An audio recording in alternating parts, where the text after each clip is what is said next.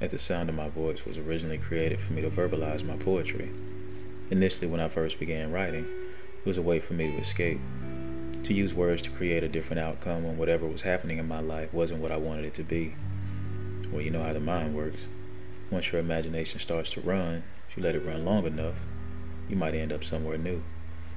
I've always been one to desire to inspire mental as well as a physical stimulation with my work.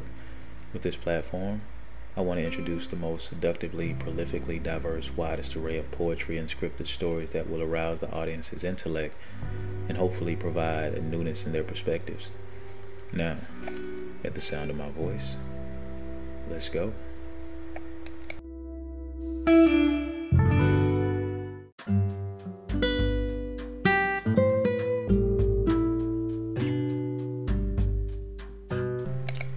She's my ambition. My vision is interlocked with her intuition's aura of finesse.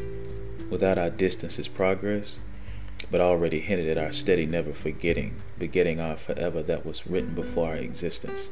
No other instance holds a candle to her aestheticism. Belligerent like Tourette's, except for the outburst when someone speaks of another that is not me between her thoughts blinks. No kinks in our sinks, unfair but necessary. So very delectable is her love, like it's been down from hometown, like a cross from a close relative for many years has me in tears. No fears when I'm within her memory with me and my hand's grip of her thing that's my thing that has once or twice made her sing my name. To our tune, of at the time was good rhyming but bad timing that untimely led to us in this imbalance that keeps us distant physically but never apart heartfully or mentally. Even when she chooses another to settle in my aura will always dwell deep within behind what's obvious to the biased eye and the faint ears that brought tears to the heart that pleads infamy to the sensual steps of her and me. Yeah it must be still and forever with him that is truly governmental biologically inevitably he, freely she, no other can match it.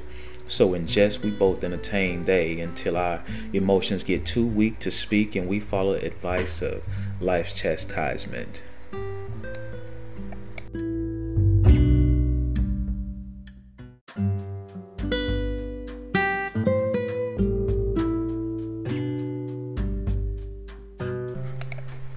All right, that was Forbidden 2 uh, thank you for listening to it.